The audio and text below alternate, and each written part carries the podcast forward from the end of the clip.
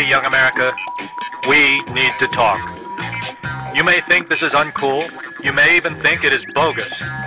But I want to tell you about something that has everyone buzzing. Something that concerns mature boys and girls just like you. Something called Grass Roots.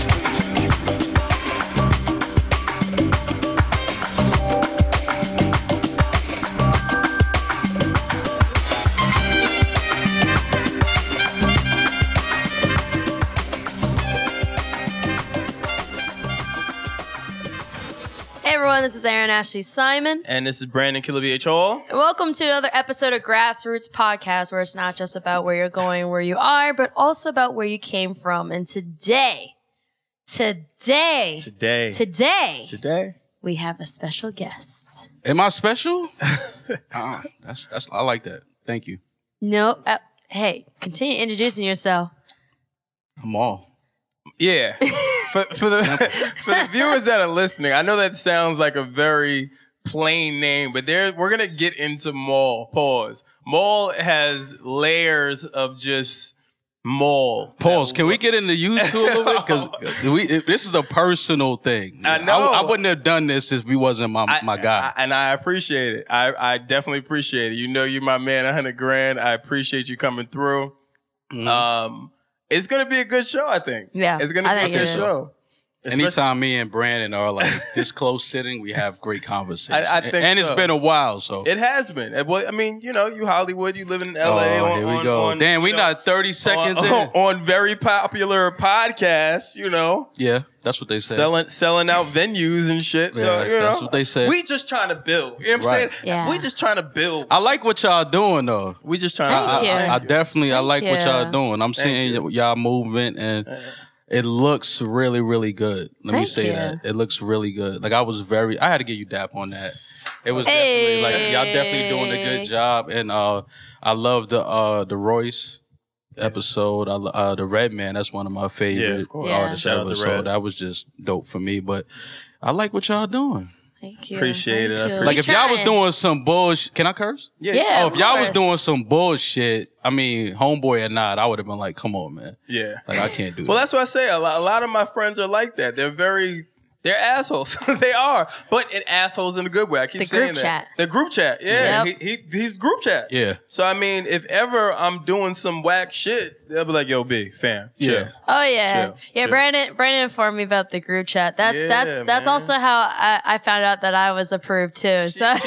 She got the approval from Joe. Yeah, got the approval from Joe. Yeah. So... You know, I said, now you're group chatted in. It's just how we do. So, but let's get into it more, because I've always said this. I'm extremely proud of you. Thank you. And the reason I say it is because I used to often say, and please don't take this to offense, but we've often said that, Mal, you are a waste of talent, because you just walk around and you just embody ideas. For those that don't know, Mal comes up with amazing ideas. Like, we could just be chilling in the studio and he'd just come up with a concept for a record. It's down to things. He's most changed things in our performance with Joe that a lot of people don't know about. You know what I'm saying? I've always said to Mal, like, yo, like, fam, go do something. Right. So now to see you on this plateau, and now you have a fan base. Like, because you've always had a fan base. Everyone is very... keen on you being very intricate in your thinking, but it's a humor behind it that it's relatable. Right. But now it's to the point where you have a separate fan base from that, and now you're not just Mal, but you're Mal on one of the best podcasts out there, arguably, and a lot of the fans say it's because of you. You're a great addition. So talk to me about that. Well, I think it was just it's a natural feel. Because of my relationship with Joe. So I think the people, what they're experiencing is something that's real. They know that it's not just somebody that's sitting down talking and, you know, they like, oh, who is this person? They see that there's a real connection and relationship. So it comes across that way. But yeah, man, there was something that I never thought about doing. We was doing a podcast a few years ago. But Joe, I was in town from LA and Joe asked me to just come do the show. Mm-hmm. So I went up there, you know, I did it. And he said the response was great. And I was still in town the week after that. So he was like, yo, come back on. Mm-hmm. So I was like, all right, cool. So then it just turned into like, yo, dog, you just got to do the show now. Yeah. It just fit that way. But yeah, I mean, it's just like I said, it's just the natural chemistry, I guess. I never really, the whole fan thing is still crazy to me. Like, people recognizing me when I go out in public now is kind of scary because you know where I'm from. I don't. Yeah. People just walking up to you. I'm about to say, kind of like, oh yeah, Mal has hood ideologies. Yeah, but I mean, I'm from the hood, so it's like. But that's what I'm saying. No, I'm bred a certain way. You're bred a certain way. It's the same way. I feel like you and Joe kind of instilled that. Like I was very angelic going on tour, and y'all was like, "Yo, B, you got to pay attention to this. You got to pay attention." So I get that. It comes with a certain paranoia, and you 100% can identify with it because in what you do in your field all day, every day, being around athletes, fucking artists, so you get it. Yeah. But Mal has always been very vocal with that. Like Mal never took pictures. Mal was very in the cut. Like, oh, that's Mal. He'd be like, yeah, what up? Yeah, like he was very. I don't like that attention. Yeah, so to see it, I'm happy. I appreciate it though. Like I, you know, because some dudes really.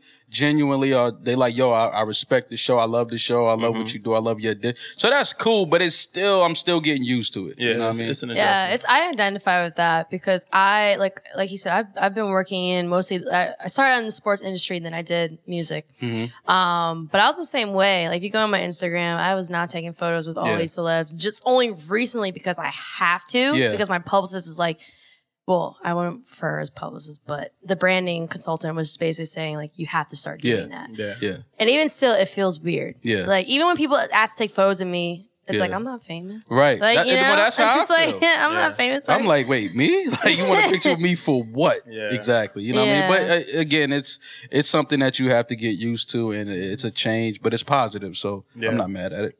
And that's always a good thing. So, I mean, talk to us about more before podcasts.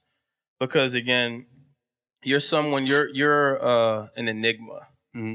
You're someone that is very intricate, and of course, I know you. I know the layers, but I wanted to kind of touch on that. And me and Erin both said, like, I was like, "Yo, you know, we should get Mal on." And the first thing Erin said was like, "Yes, I need to know how he thinks." I need to know more because I, you know, I'm not close with you. Right. I only know certain things, but I could tell just even listening to the podcast that there is a lot more layers to you that you purposely do not show. Absolutely. Correct. I mean, I'm the total opposite of Joe.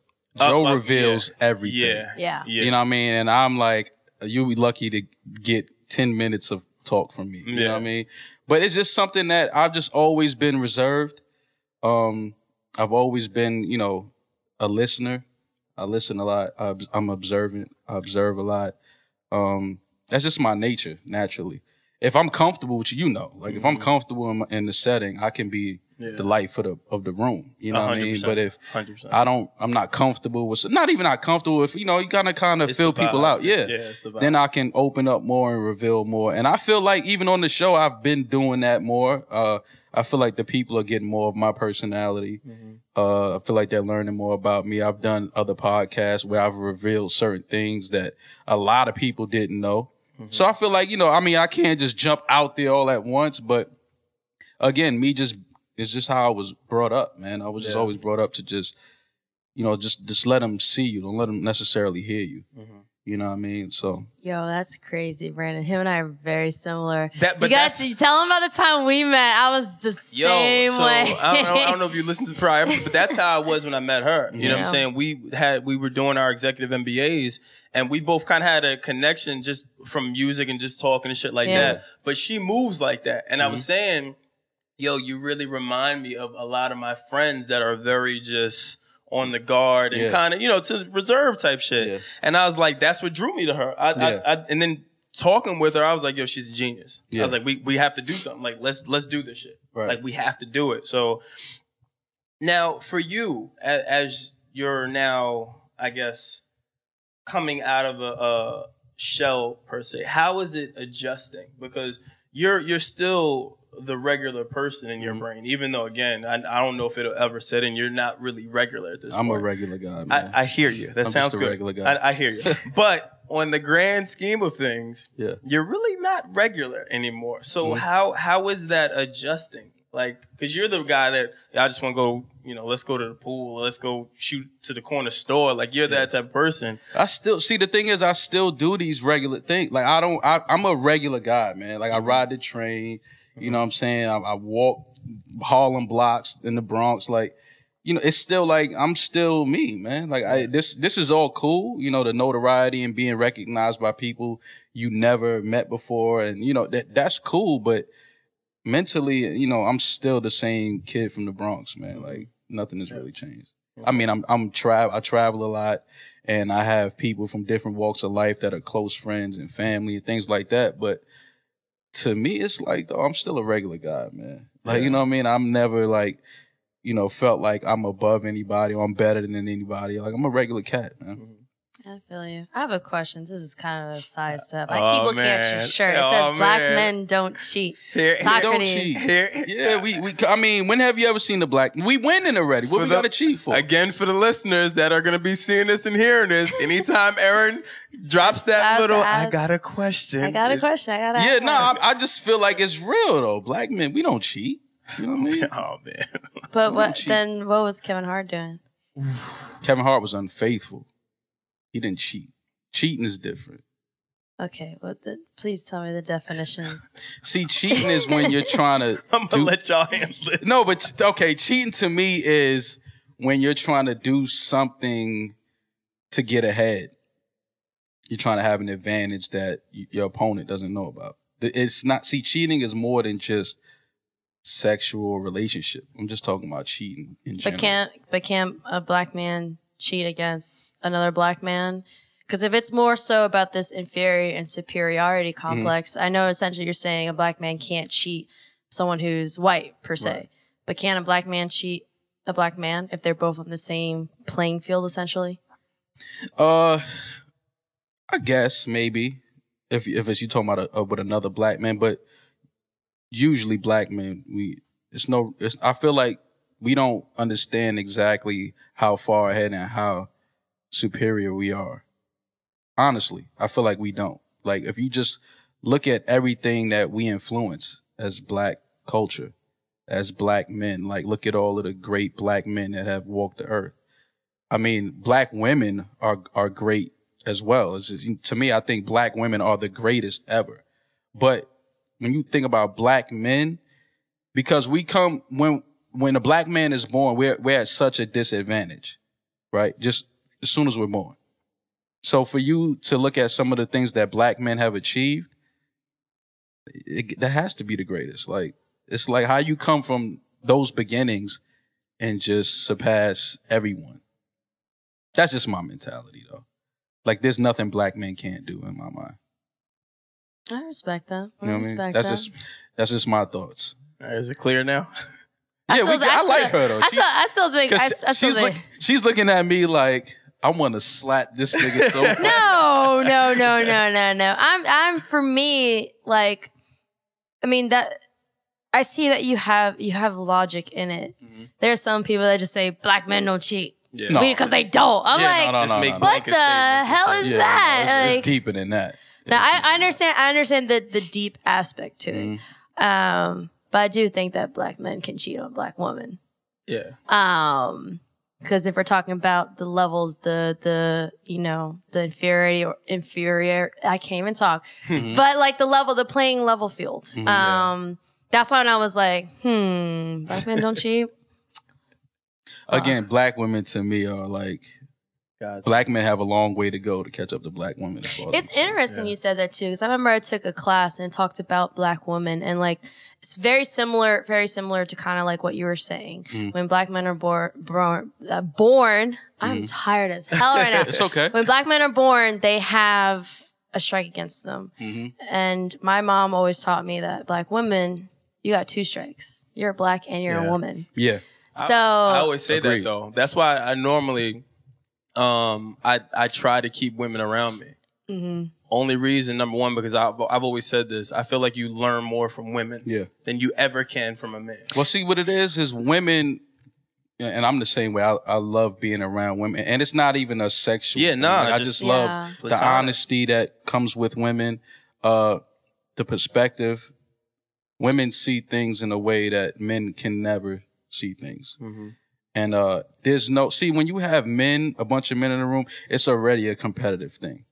Yeah. When, like, I'm not in competition with any women. Yeah. You know what I'm saying? So it's like, when I have women around, it's genuinely like, I'm learning from them. And I'm experiencing new things. Like, women know... you know, with certain type of foods to try. Like, my homeboy, we gonna eat the same shit if we go out burgers. Yeah. You know what I mean? A steak or something like that. Yeah. Women want to change your palate a little bit. Yo, well, taste this, taste that. No, she'll eat a burger. I'm doing the whole eat around the world thing. And so will my assistant, Nicole. She'll eat a burger. No, women eat burgers, but I'm just saying women are more inclined to get out a man the routine. To try it. Yeah. Oh, yeah. Oh, no, yeah, 100%. You know what I mean? I agree. Like, if my homeboy come over and be like, try this, I'm going to smack that shit out of his hand. Like, you want me to try different? You know what I mean? It just don't come across the same as coming from a woman. You know what I mean? Yeah. So why do you think it is that, for you, obviously, you think that black women are amazing, that there's so much that you can learn from them? Then why are we in a time period where there are men that, even though they came from a woman gave them life, and they continue to disrespect women, and more specifically continue to disrespect black women, especially like these young cats out here? Well, these young dudes are lost. You know what I mean? They're lost. They don't get it yet. And I don't, you know what? I can't blame them. I can't put all the blame on them, because they have to be taught that. Somebody has to reach back and kind of get in their ear early. You know what I mean? Right now it's just like, you know, with smartphones and the internet, a lot of kids are growing up in the house, and they're growing up in the basements and their garages. You know, they're just doing just weird shit and putting it out to the world. And right now it's like a who can be weirder than who competition. Like, when you look at all the new artists that are coming up, like the way they just look at them, it's like, oh, he has purple hair. Okay, I want to have gray hair. I want to have blue hair. I want to tattoo my entire... It's like, what are y'all doing? Yeah. You know what I mean? Like, what the era I come from, the way you stood out was your talent. Yeah. It wasn't about how you look. Like, I always say, look at Biggie. Biggie told you, I'm black and ugly as ever. However, I stay coochie down to the socks. That was him saying, like, dog, I'm ugly, I know that, but I'm fly. You know what I mean? So other cats had to acknowledge that, like, he is a fly dude. Yeah. Now it's just like, who can be weirder? Who can do the most drugs without dying? Word. Like, this generation coming up is scary, man. And it's like, I can't expect them to speak on certain things and know certain things, because it's kind of like, I feel like my generation, we kind of just threw away with them. Mm-hmm. Like, we saw them being weird, and we was like, all right, then ain't no getting through to these young dudes. Like, let them do what they want. Because, again, when you have your phone in your hand, I could talk to you all day. And as soon as you go home, if you decide to go in your privacy, your bedroom, and get butt naked and put baby powder all over yourself and put it out to the internet, it's nothing I can do about that. It's out there. Yeah. You know what I'm saying? So it's like, a couple of years ago, it was like, you couldn't do that. You know what I mean? It was like the world. I would see it. I'm like, yo, what are you doing? Yeah. But the world wouldn't see the weird shit that and don't get it twisted. I always say, because people love to say, oh, how would Biggie or Tupac be if they had Twitter or Instagram? Don't get it twisted. They might have did some crazy wild shit too, because they were young. You know, I keep telling people, those cats was only 24, 25 years old. Yeah. That's why when you see young artists now, like, oh, he's young. Nas was 18 when he did 19 when he did Illmatic. Yeah. So it's like, the age thing doesn't, it's all about how you're brought up. And me, I was always fortunate enough to be around older dudes that were role models that I could look up to and learn from their mistakes, and just kind of try to follow in their path and avoid the obstacles that they had to run into. But these young cats now, I don't feel like they have that. Yeah. Like, I feel like they don't have anybody that's reaching back and that's trying to help them. It's like, you know, when you have a smartphone in your hand, you feel like you know it all. Mm-hmm. You know what I mean? And back in the early 90s growing up, it was like, you had to learn on the fly outside. Like, you had to be on the block. You had to be around people that experienced certain things and that knew certain things. You couldn't just be in the basement and be weird all day. Yeah. Yeah. That wasn't happening. You had to either, and if you were, like, when you came outside, cats knew, oh, that's the weirdo. Yeah. So it's kind of like, now the weirdos are cool. Yeah. Like, they're getting all the attractive women. They making money. They driving nice cars. It's like, so why would they stop being weird? Yeah. Well, if they have all the things that the cool guys have. Well, that's the thing. Is to your point, times have changed, right?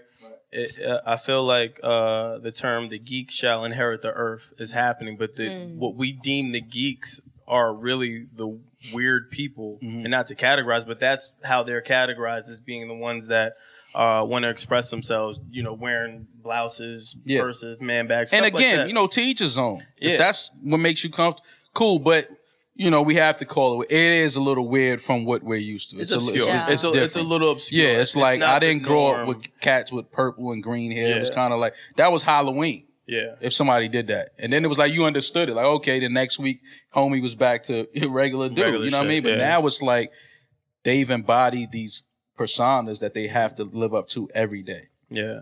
But it's kind of a catch-22, though, because although they're doing that, they are also the same people that are breaking the music industry system. Yeah. Like the system where it's like, oh, you have to be on a label. If you go to a label, if you don't have enough clout, you're going to get a 360 deal and this, this, and that. And there are people that are breaking that. Like, if you think about it, even musically, technically, Chance the Rapper is more towards that weird category than per se the norm of hip hop. I agree.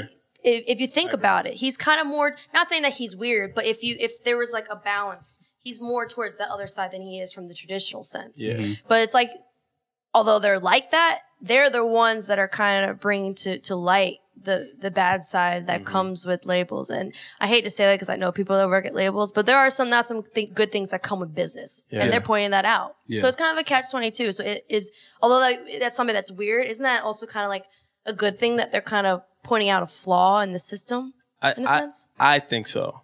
I just, you see, I think my issue is this, right? And I agree with you. My issue is their influence is so big on kids. Mm-hmm. Yeah.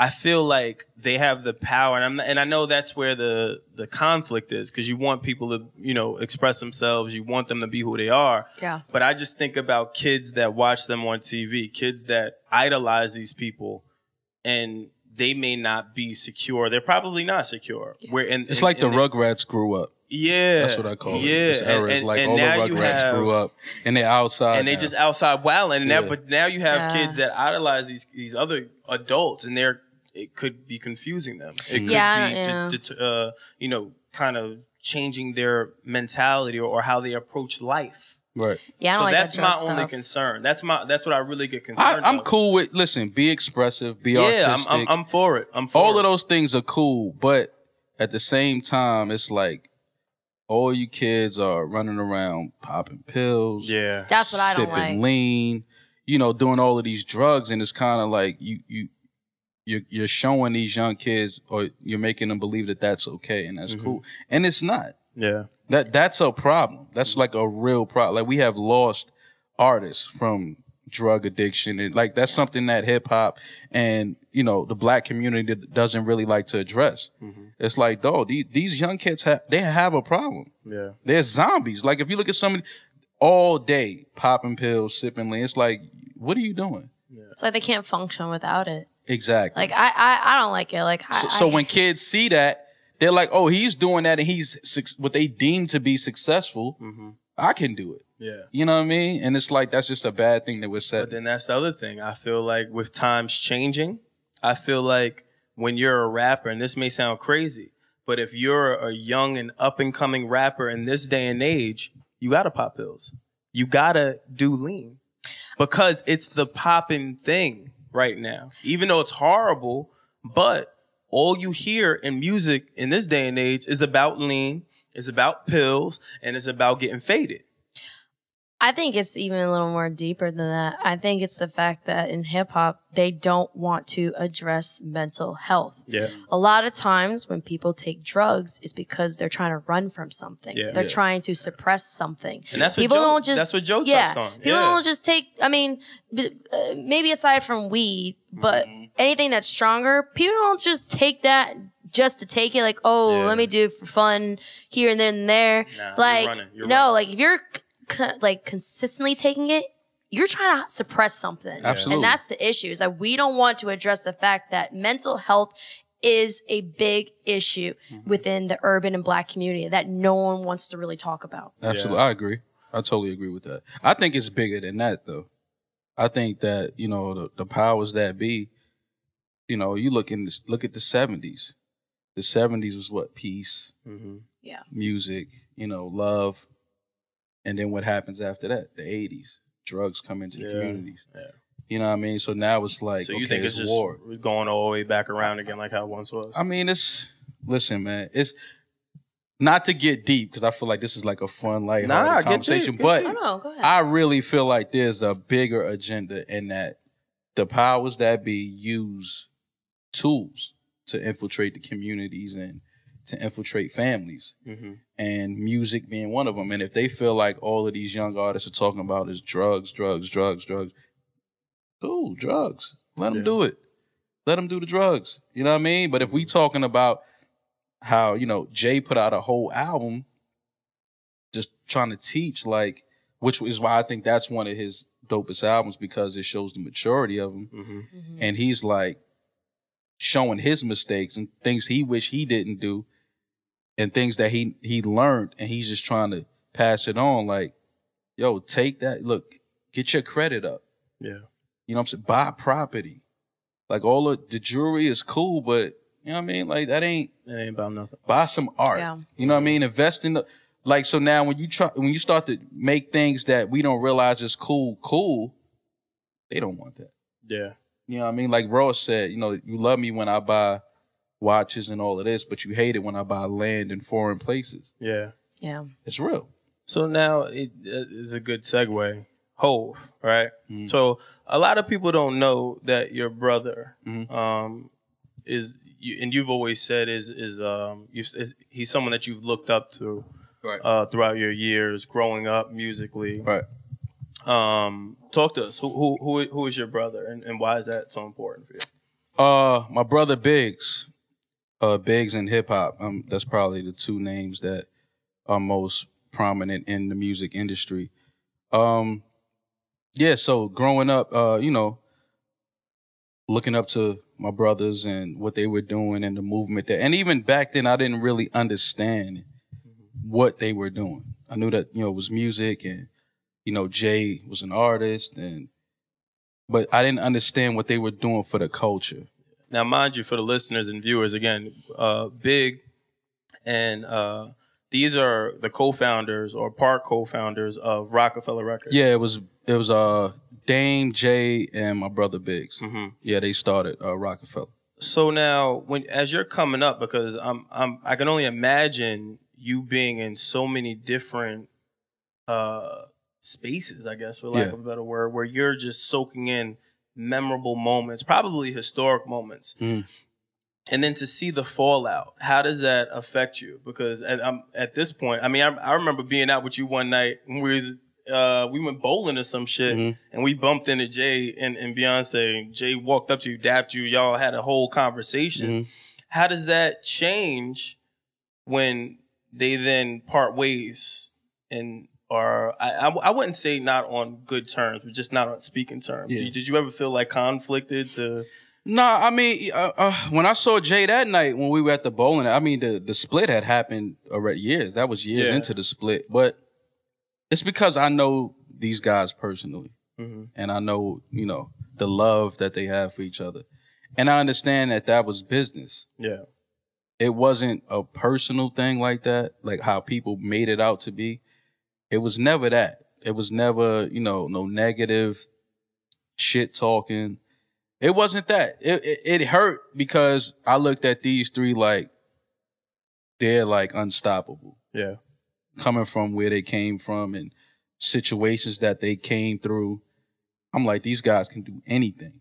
Like, you know, I've seen it. Like, they can do anything. Mm-hmm. So for that split to happen, it was more so like, damn, like business is business. It's just exactly what it is. What it is. But I didn't feel no type of way about it, honestly. I wish that it wouldn't have happened. I wish that it was a way to work around it and, you know, for those three to still be together and making history and moving the culture.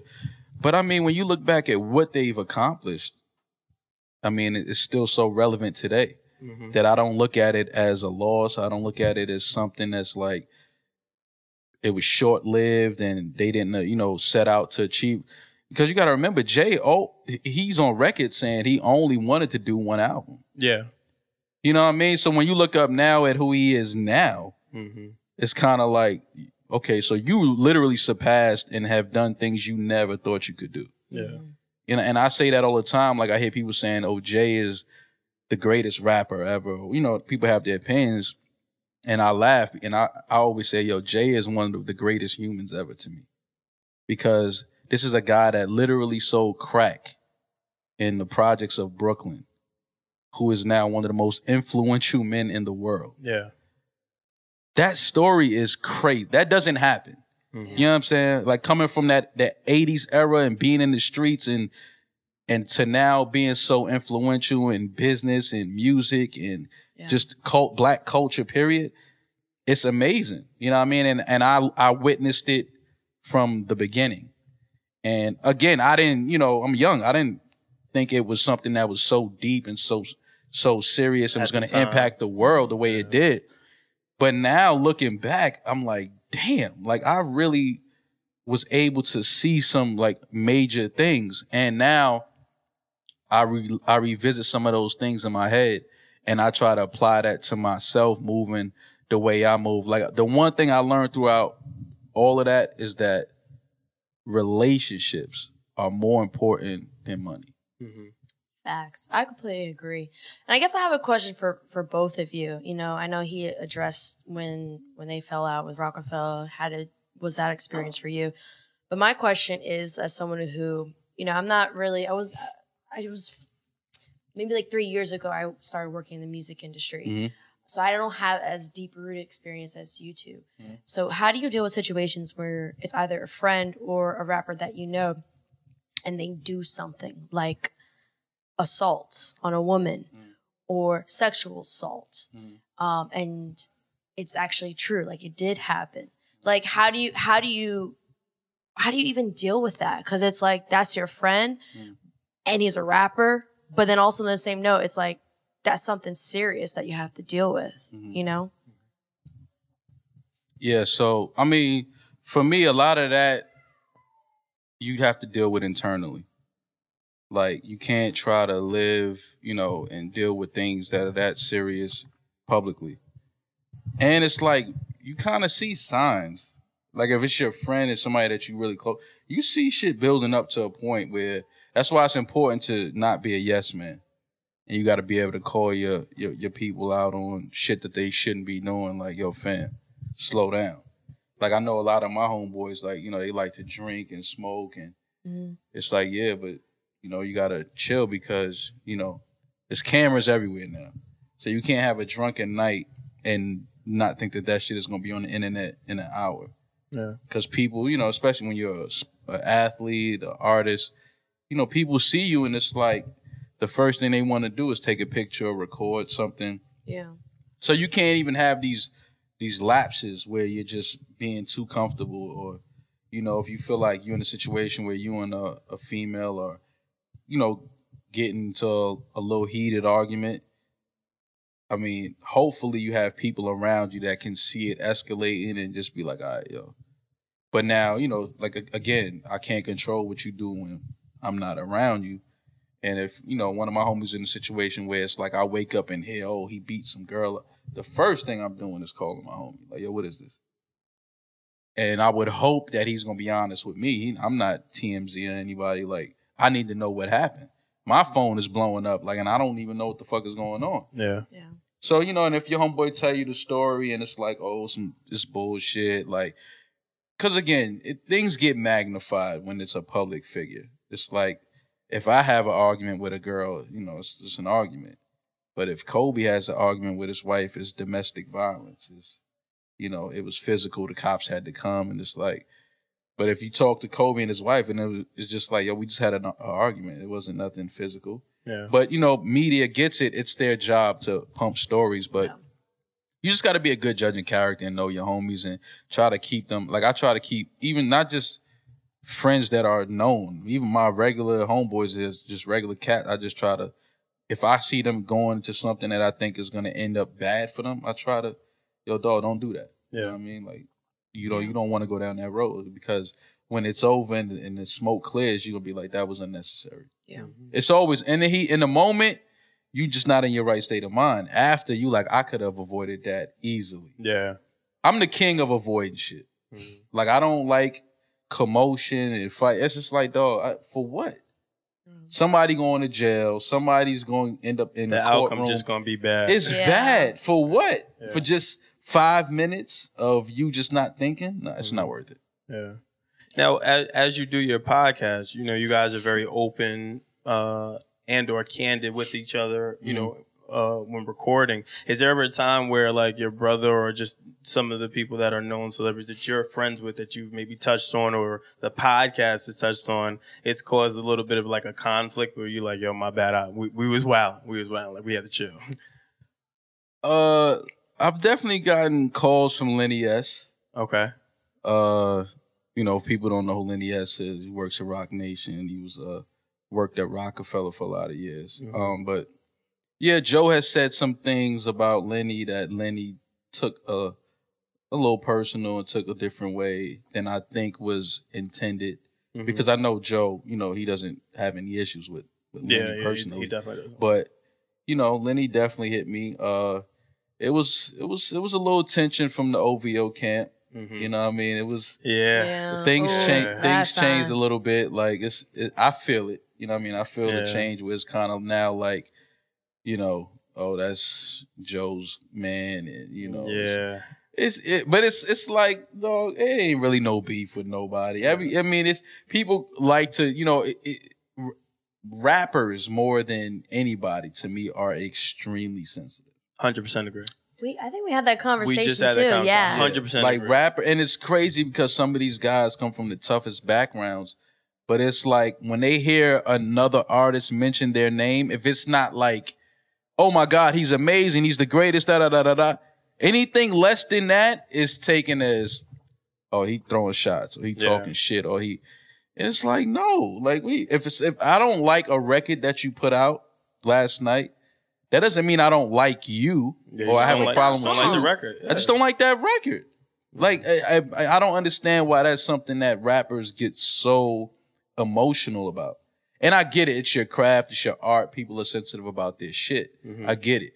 But come on, man. Like, what are we talking about here? Like, you guys are making all this money traveling the world. What are you really upset about? You know what I mean? Like, come on. It's like I'm saying, a part of it does have to deal with us being consumers. We put these people on these pedestals and build them up to be holier than thou. Yeah. So, of course, when something happens, that rapper pride, that rapper ego comes into play where they're like, oh, nah, fuck that. Like, I got to do something. I got to react. Even it could be the littlest shit ever. I have to do something. It's the dumbest shit in the world. I don't understand rappers when it comes to that. Yeah. Like the sensitive, emotional shit. I'm just like, dog, you sold drugs before. Like this somebody saying something about you should not affect you at all. Yeah. Like you've seen a lot. You've been through a lot. Your skin should be a little tougher than that. Yeah, I agree. Now, musically, right? Because you guys often do play sleeper songs on your podcast now with Joe. Where do you find these people? Because your music is always very intricate. Like it's never one dimensional. I like as of late because Joe and Rory seem to they just all the way R&B. I'm an R&B guy myself. Mm-hmm. I love R&B. I don't really listen to a lot of rap. Any rap I do listen to, it's like either old school or it's like new dudes that are like extremely dope. Who are you listening to now, new right now, off top of your head? I literally just listened to like the Belly project he just put out the other day. He might be my favorite new rapper right now. I think he's extremely, extremely talented. I think in this climate, he's a breath of fresh air. You actually put me on the Belly. Yeah, like I think that you got to listen to his new project. Yeah, like he's somebody that's been around for a while. You know what I mean? And you can tell. Like it's just that now is his moment as an artist. He's been around the industry for years. He's written songs with The Weeknd and Beyonce, and you know what I mean. So he's been around. You know what I mean? Yeah. He was just like in the cut. Now he's coming out of his shell. You know, he lost a lot of weight. So, you know, now he's the confidence is there. Yeah, he getting into his bag now. But, you know, just as far as his talent level, I think is going to be recognized. I think top of the year, he's going to have, I mean, this project right here, I think is going to put him on more radar. But I think next year is going to be the year where he's like, I'm here. Full front. Yeah. Like, but if you get a chance, check him, like his project. And again, I'm a SoundCloud guy. Yeah. I think there's so many amazing artists on that platform, you know, and it's like they're just, you create your best when it's just, you know, you're not, it's not a job. It's just, I'm freely expressing myself. Yeah. And there's also some that are, they're out there just not getting the limelight, like Isaiah Rashad. Yeah. JID is another good one. They're really dope, but they're just not, I don't know if it's because it's not quite their time yet or they're just not getting the shine that they deserve yet. A lot of it is timing. Yeah. And right now is, you know, it's hard to be a super intricate rapper because, you know, people's attention span is so short. If they can't dab or twerk to it, they ain't really trying to check it's not like that. Unless somebody that they look up to stamps the approval like, yo, this is the new guy. Yeah. You know what I mean? When that happens, then they'll listen. But if somebody's just putting out music without a stamp of approval from a heavyweight, it goes under the radar. Yeah. You know what I mean? But that's why I appreciate the fact that we have TDE and Dreamville with J. Cole. And then even like when Kendrick and them say, oh, this is a new person that signed, everyone instantly pays attention. It's like they're utilizing their influence for good. Right. You know, instead of like, quote unquote, selfish intentions. Right. Yeah. Certain talent you just can't suppress. It's just certain talent. I don't care if anybody stamps them or not. They're going to be successful because their talent just calls for that. Yeah. I think Kendrick was one of those people that when I first heard, you know, his Section 80. Yeah. When I heard that, I was like, fire. Oh, he's out of here. Yeah. You can just tell like his talent was like on another level. He has to be successful. You know what I mean? It was just like, he was just one of those. J. Cole was another one. Yeah. When I first started listening to Cole, I was like, he's going to be okay. You know what I mean? Because it's like you could just tell. And I feel the same way about Belly. I feel like his talent, and he's so intricate, like things around him, the way he looks, his Instagram, you know, I could tell that he's funny. Mm-hmm. Certain captions, you gotta be like, okay, he has personality. He's not just like talented, but like, you know, just dull. Like if you meet him, it's like, okay, this dude doesn't have any person. He has personality. Mm-hmm. And I think that him losing a lot of weight is, you know, giving him more confidence with women, you know, with clothes that he's wearing. You know what I mean? It's kind of like, okay, he's ready for this limelight. Underrated. Number one underrated artist right now, in your opinion? Number one underrated artist right now, in my opinion. Can I give you rap and R&B? Yeah, please. Yes. Rap, underrated, I would have to say Royce da 5'9". Agreed. Facts. I think he is. I've said it before. I think he's better than Eminem. Me personally. Yeah. I think he makes better music. I think he talks slick. I like slick talk. I like fly talk. Yeah. I think he does that very well. He's a great storyteller. He's very intricate. Like I remember when we was in Detroit. And being in the studio, you know, Royce, I'm at the studio. You know where I'm at. You know, I'm like, all right, I'm going to pull up on you. I pull up. You know, I go in there wanting to chop it up with my nigga. Nah, bro. Like, this nigga is he's a robot. Yeah. You know what I mean? We witnessed it firsthand being in Detroit. Like, but he used to tell me, like, Mal, listen, you know what I'm doing in the studio. You free to come by, but it ain't no, you know, I'm in here just on my Rain Man shit. And I was like, no, I get it. So, you know, I've seen the work that he puts in. So he might be, to me, he's the most underrated rapper. R&B. I'm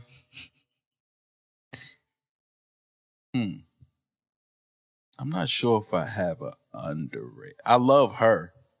I love what she's doing. Yeah, hers dope.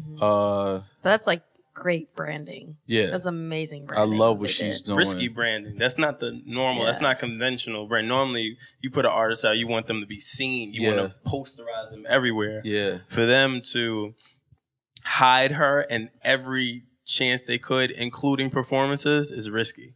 Well, but I think they believed in the music, too, though. Let me just say that. Well, it's because, you know, who she is, and she was young when she first started in the industry. Yeah. And they thought the content wasn't going to be accepted coming from her because the people are like, oh, we know Gabby. Like, she's just a little, sweet, young girl. And it's like, no, she's a woman now. Mm-hmm. You know what I mean? So the content has to change. Yeah. But I think that it was dope because the industry was like, we have to. I don't know. I think it was her. I don't think the industry or labels. I think that was her decision to kind of hide her identity. To hide her personality. Yeah.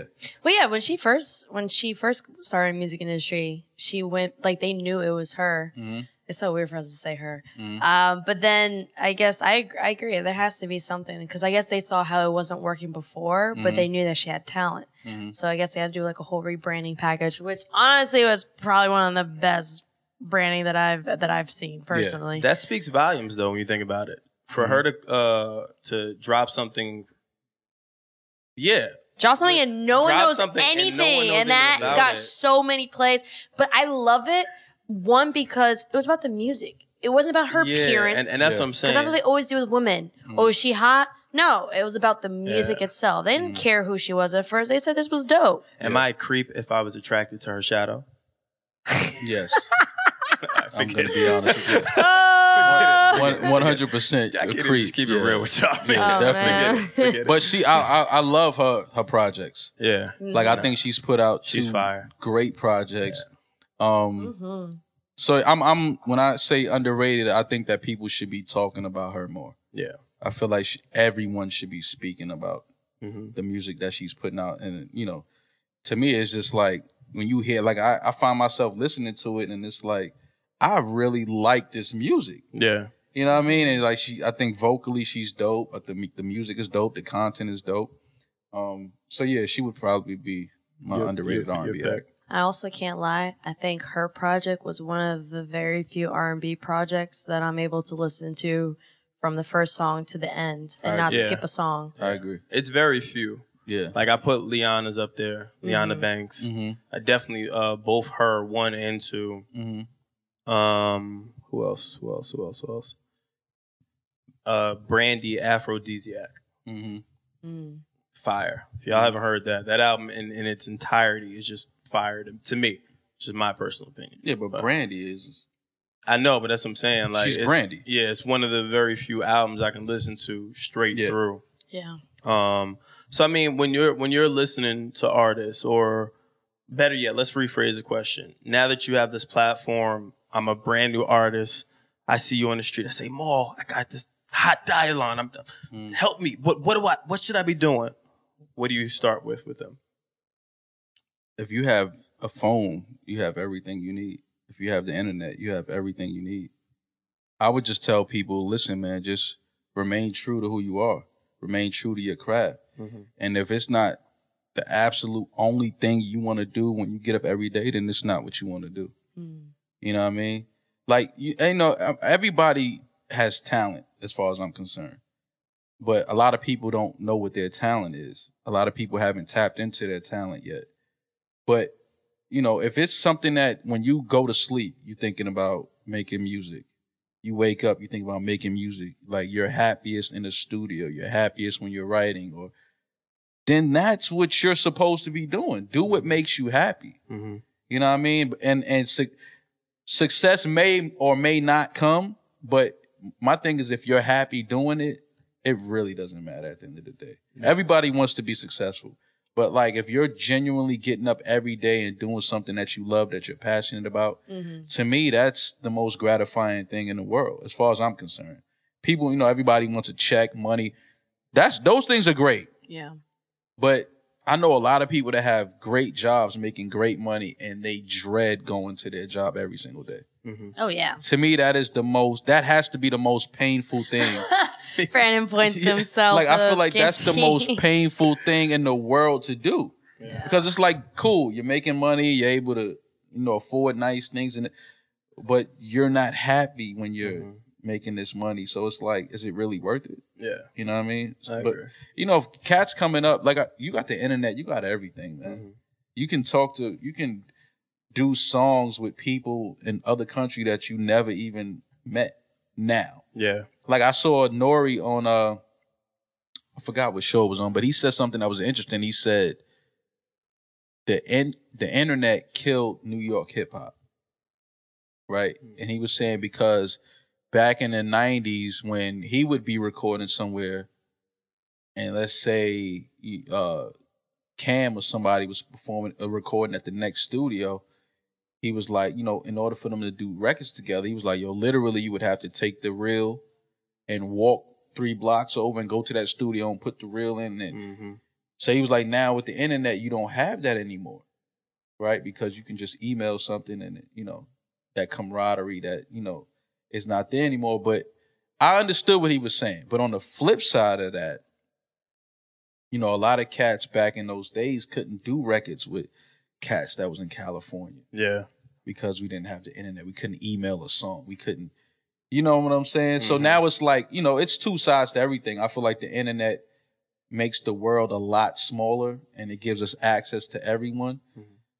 And there's a negative and a positive in that. Yeah. Yeah. You know what I mean? To me, like, I think it's super dope that right now I can text my homeboy that's in China. Mm-hmm. I could FaceTime him right now in China. You know what I mean? I think that's super ill. Whereas back in the day, I would have to write a letter and hope to get a response in a week or something like that. Pigeon. Yeah, you understand what I'm saying? Like now, I'm talking about real time. Like I can FaceTime. Yeah. Yo, what's up? They're 12 hours ahead of us. Yeah.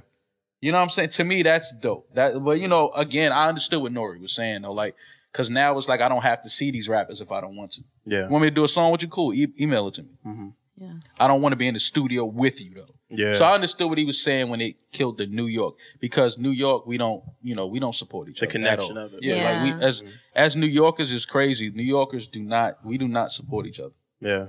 And it's the craziest thing in the world to me because then we'll sit down with somebody from another state and another region that we don't know anything about and be like, oh, this is my bro. What do you mean? Yeah. Yeah. You don't know this dude? Mm. But because he got a hot record out of Atlanta, this is your bro. Like I look at all these New York radios and I'm like, yo, y'all don't play anybody from the city. Mm-hmm. It's a lot of dope cats coming up in New York, which I don't play them. But whoever got the hottest dab and twerk record in Atlanta, y'all can't wait to get them up here. Yeah. And it's no shade. I'm not mad at anybody that's getting, you know, recognition, but it's like we don't support. New York does not support New York. Agreed. All right, last thing before we go, because we obviously have to wrap. Okay. Funniest industry story, Mal, or experience, because you're a man that has seen many peaks and valleys. Funniest. Oh, the funniest industry story that I can talk about. Yeah, that you can talk about.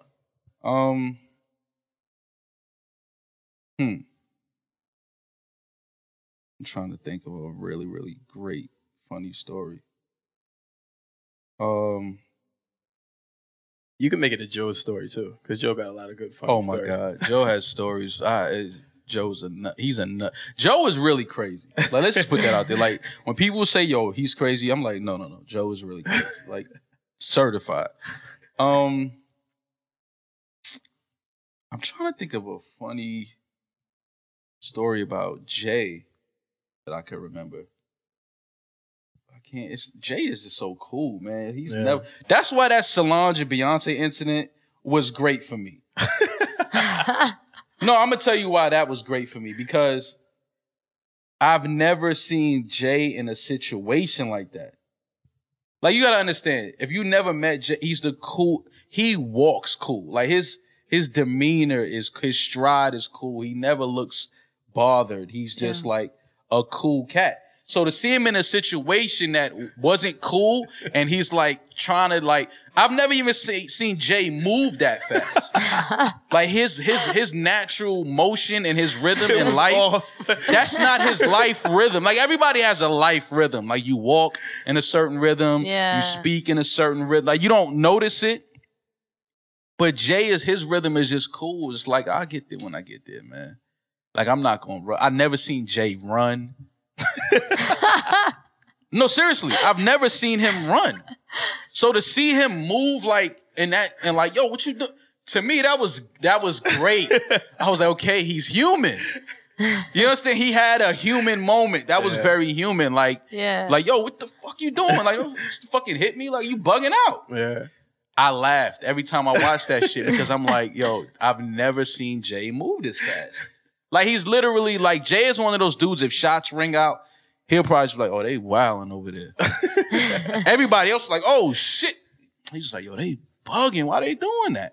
So to see him being attacked and he has to kind of, like, I felt like, okay, that's, you know what I mean? He's a regular guy now. But do you think, Hov, when that's happened, he's probably like, yo, you wildin'. Like, you gotta chill. Oh, like, no, even chill. In that moment, you could tell he was like cursing. Yeah, nah, he looked frantic. He looked, you know what I mean? He looked but frantic. The greatest part about that is that we never would have known. Because remember, the pictures of them leaving that event surfaced first. Yeah. And we didn't know that anything had happened like that until the video came out 2 weeks later. Yeah.